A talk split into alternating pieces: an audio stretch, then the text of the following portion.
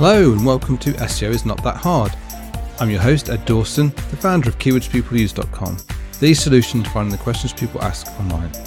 In today's episode, I'm going to talk about evaluating expired domains and domains at auction. As I've said in previous podcasts, as well as being the founder of keywordspeopleuse.com, I've been in affiliate marketing since 2004, and I've got a number of affiliate websites with several in the telecoms niche. Now, the other week, a friend of mine dropped me an email with a link to a domain that was for sale on an auction website that he thought I might be interested in. Now, why would I be interested? Well, a grey hat SEO tactic, and I'm guessing, depending on your point of view, what shade of grey it is, it is to find expired domains or domains at auction that previously had websites on them with external backlinks pointing at them. Now, if you find a decent one, if it's in the same niche as you, especially, then you can buy that domain and 301 redirect the domain to your current domain and hence start to benefit from the backlinks you've now redirected to yourself. That's the theory, anyway. By the way, if you don't know what a 301 redirect is, then go and listen to episode 39 of SEO is Not That Hard 301 redirect tips, where I cover exactly what a 301 is and how you use them. So, this domain, anyway, that my um, friend sent me that was at auction, it looked pretty good at first glance. It was originally a UK site in the telecoms niche. It's got a DA of 45, 2,554 backlinks from 377 domains, and links from sites like telegraph.co.uk, change.org, wikipedia.org, and many other powerful domains like that. So I thought I'd take a closer look. So the first thing I did was to go to the Wayback Machine, which you can find at archive.org, where you can put in any domain name and it will show you a sort of history, a, uh, a sort of snapshot history of that website over the years and, and what content was on it and uh, whether um, URLs were 301 redirected at any point and things like that. So I went there and I could see that this site, it was a microsite created by a big UK utility company um, in 2010. And they kept a live site on there till early 2016 when they 301 that site um, to their actual main um, domain and that 301 was kept in place from 2016 to August 2020, at which point the domain expired. Um, so obviously we can see that yeah, this was the point when the, it was a genuine genuine use of this domain by the original um, owners. Uh, and that would be the point at which it picked up lots of these backlinks, especially because it was clearly branded as this utility company, even though it wasn't on their main domain. And then obviously at some point they decided to um, close down that microsite and they correctly 301 redirected that domain to a particular page on their main domain. And then obviously they let the domain expire at some point and it just became free. And at that point, obviously, someone probably um, drop catched it um, pretty quickly. Um, they'd seen that it was coming up for uh, expiry and that it got all these links and stuff pointing to it and so they decided to catch it. And it looks like it got caught um, in the 4th of December 2020. And you can tell that by doing a whois. Uh, whois command is will give you the domain name history, um, sort of the recent domain name history. It'll tell you when the domain name was created um, and when it was last updated. Now, if it's an expired domain, then it's going to have a, um, a domain creation date that is newer than the history in archive.org. So I can see the site had been um, up and running since 2010, but because the um, whois record for the domain was now saying its creation date was in 4th of December 2020, I knew at some point that domain had completely expired, been released by the uh, by Nominet, by the um, DNS um, provider, and then someone had re-registered it as a new domain. So then going back to archive.org and seeing what had happened to the domain since um, December 2021, sorry, December 2020, I could see that in early 2021, um, the homepage was now saying domain for sale. So there's just a page advertising the domain for sale. And it sat like that. All the snapshots through pretty much the whole of 2021 had this domain for sale um, homepage. And then in January 2022, almost a year later, it now 301s to a um, page on a another website.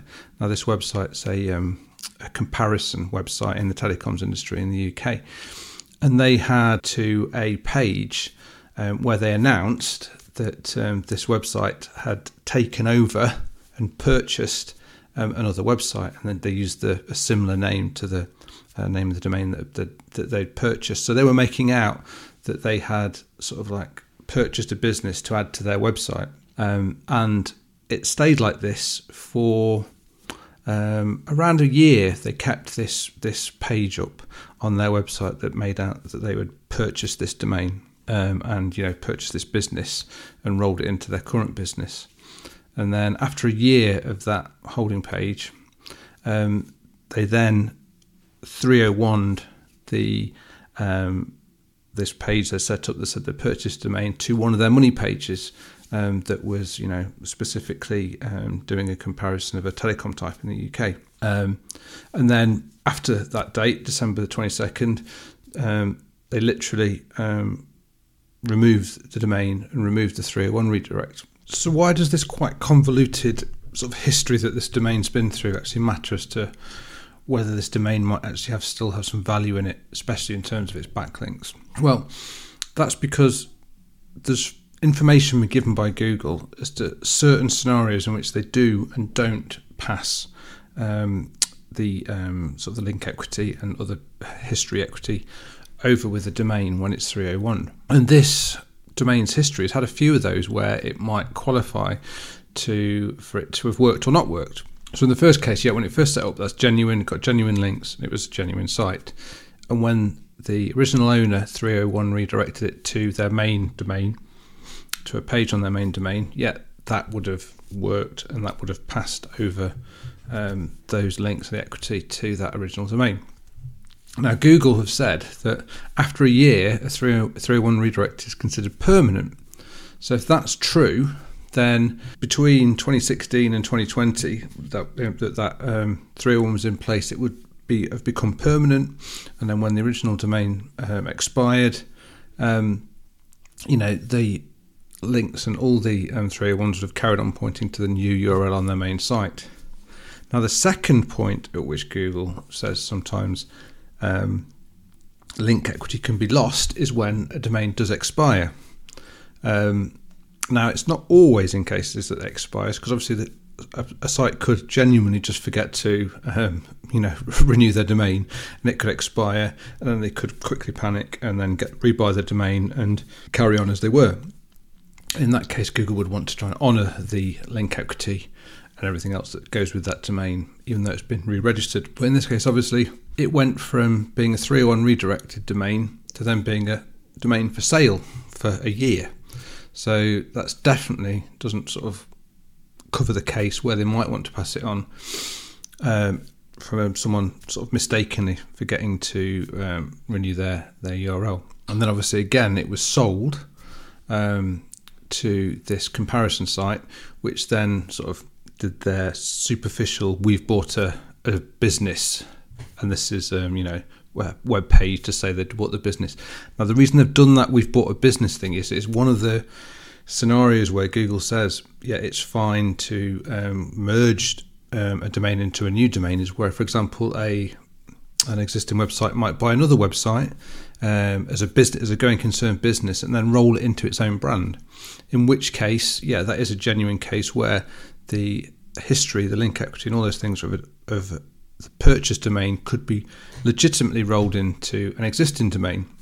So they're obviously trying to, with this page they had up for a year, trying to make this point to Google that that's what had happened. And then obviously after a year, they are now considering that that 301 redirect is now permanent and they remove the 301 redirect and have now then after a, a, period of time decided to, to, sell that domain to obviously to try and recoup some of the um, money they put into purchasing it.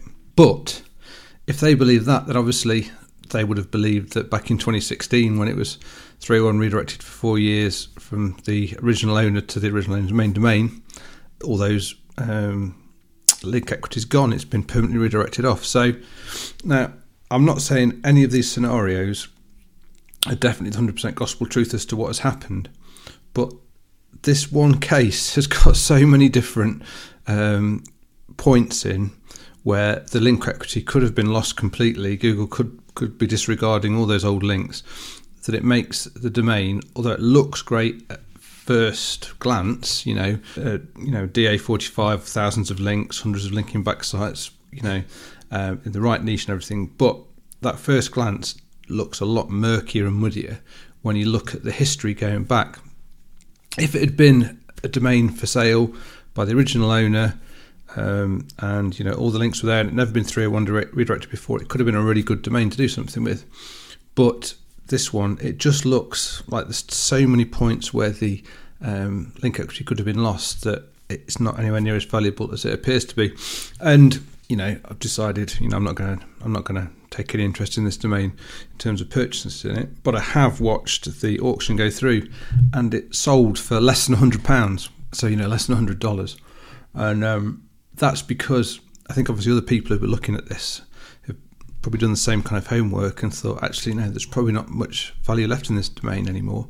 Um, so the, the the seller hasn't recouped very much at all from their original investment, and they, they appear to have paid from the history of the domain um, nearer to thousand dollars for it. Um, just um, in 22 by the looks of it. So, yeah, not a great return on selling it. I personally probably would have just kept it and kept that 301 in. Now, a word of warning on buying expired and um, auction domains, as well as the situation where, like in one, where I think there's probably was no value in this domain you also have situations where a domain could have actually had a manual action or a penalty applied to it by Google. If you then purchase that and purchase that domain with a penalty on it, and then 301 the domain um, to uh, one of your own domains, one of your other domains, then you are potentially going to be passing that penalty on. So you can actually cause yourself more harm than good in some cases if you're not careful. Um, and this is one of the reasons why I very rarely would consider buying a domain, and you know I haven't bought a domain to 301 into um, any of my main um, websites in many many years. That's not to say if I didn't see a good domain with uh, some really good links that I wouldn't be interested in buying it, but I wouldn't necessarily be looking to 301 into one of my existing domains because I think there's just potentially too much risk there. Um, but you know, with all these things, buyer beware if what the risks are and you've weighed it up and decided it's you, then go for it. It's up to you. But would I would I do it? I don't think I would. Thanks for listening. I really appreciate it. Please subscribe and share. It really helps.